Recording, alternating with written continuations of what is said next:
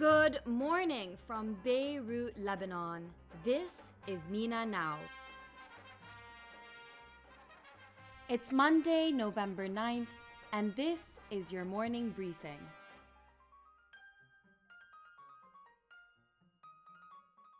Starting off with the main news in Lebanon today, first off, in a statement on Friday, the U.S. Treasury announced that it has sanctioned Gebran Bassil, leader of the Free Patriotic Movement in Lebanon and son-in-law of President Michel Aoun, pursuant to the Magnitsky Act, which is designed to punish corruption and human rights violations. Now, in Bassil's case, the sanctions doled out have targeted him specifically for his ties with militant group Hezbollah, and according to a statement from the U.S. Treasury Secretary Stephen Mnuchin, the corruption in Lebanon's political system was, quote, exemplified by Bassil, and has helped erode the foundations of an effective government.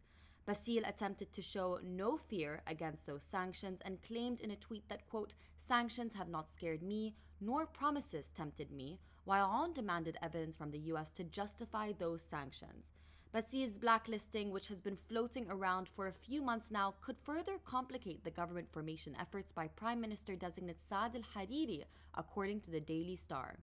On that note, President Michel Aoun, in a phone call with his French counterpart President Macron on Friday night, said that efforts to form a new government under Saad al-Hariri's leadership were underway as there were, quote, ongoing contacts to form a new government as soon as possible, according to a statement from the presidency.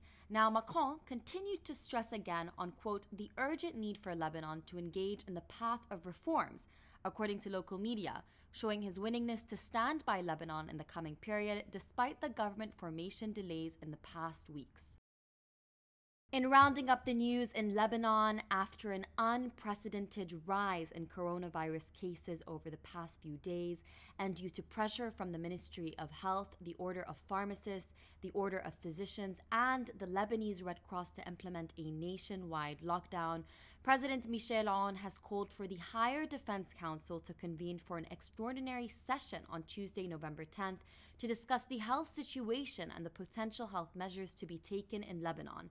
Now, the head of the Order of Physicians has indeed criticized the lack of adherence to measures by people in main cities, calling it, quote, unacceptable, as big crowds continued to gather in different locations, ignoring safety measures, which has led to a decreasing availability of ICU beds in hospitals.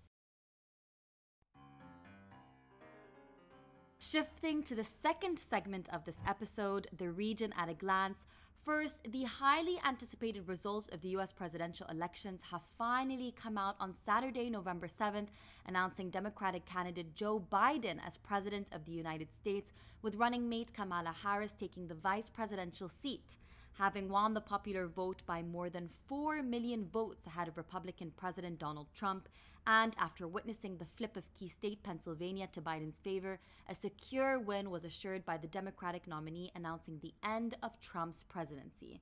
Now, of course, polarized reactions ensued from these results, with Democrats who voted for Biden celebrating in earnest on all streets and all states, while Republican supporters of Trump continued to ardently deny the results and insisted that these elections were stolen and fraudulent.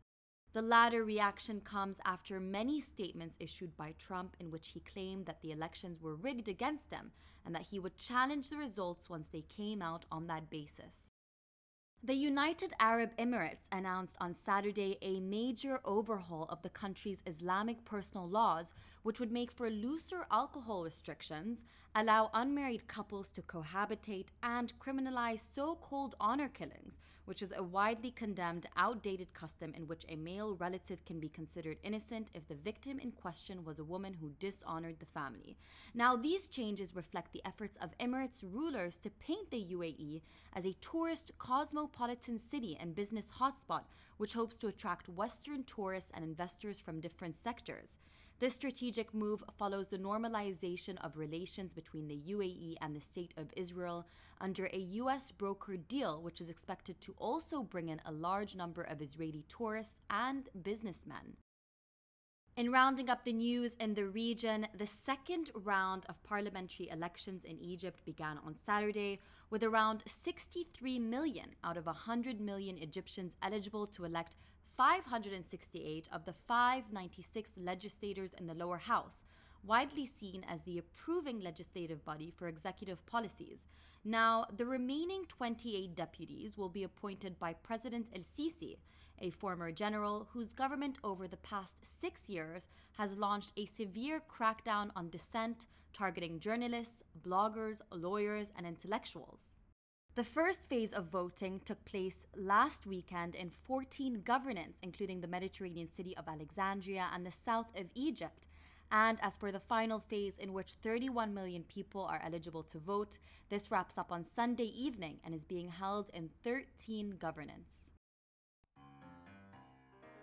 On the third segment of this episode, social sentiments in the region and Lebanon, individuals, journalists, and Arab leaders took social media by storm to congratulate Joe Biden on his election victory. But some people in the Middle East expressed cynicism over U.S. policy, even if Biden is set to pursue diplomacy rather than President Donald Trump's blunt approach to the region's innumerable problems.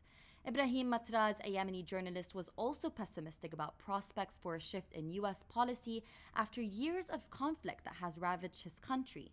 He said in a tweet, "We shouldn't forget that Biden was once vice president in Obama's administration when the war began." Trump's allegations of fraud in the election without providing evidence prompted some Arab users to say that Washington had no right to preach about democracy in their countries, where leaders often win 99% of the vote in rigged elections. Adil al-Natur, an industrialist in war-torn Syria, tweeted that these elections show the real face of America, a country where elections are a total sham, with the loser not conceding defeat and instead claiming he won. Having said this, we have now reached the end of Mina Now's podcast episode. Thank you so much for your time, and as always, don't forget to subscribe. I'll be here every morning. This is Mina Now.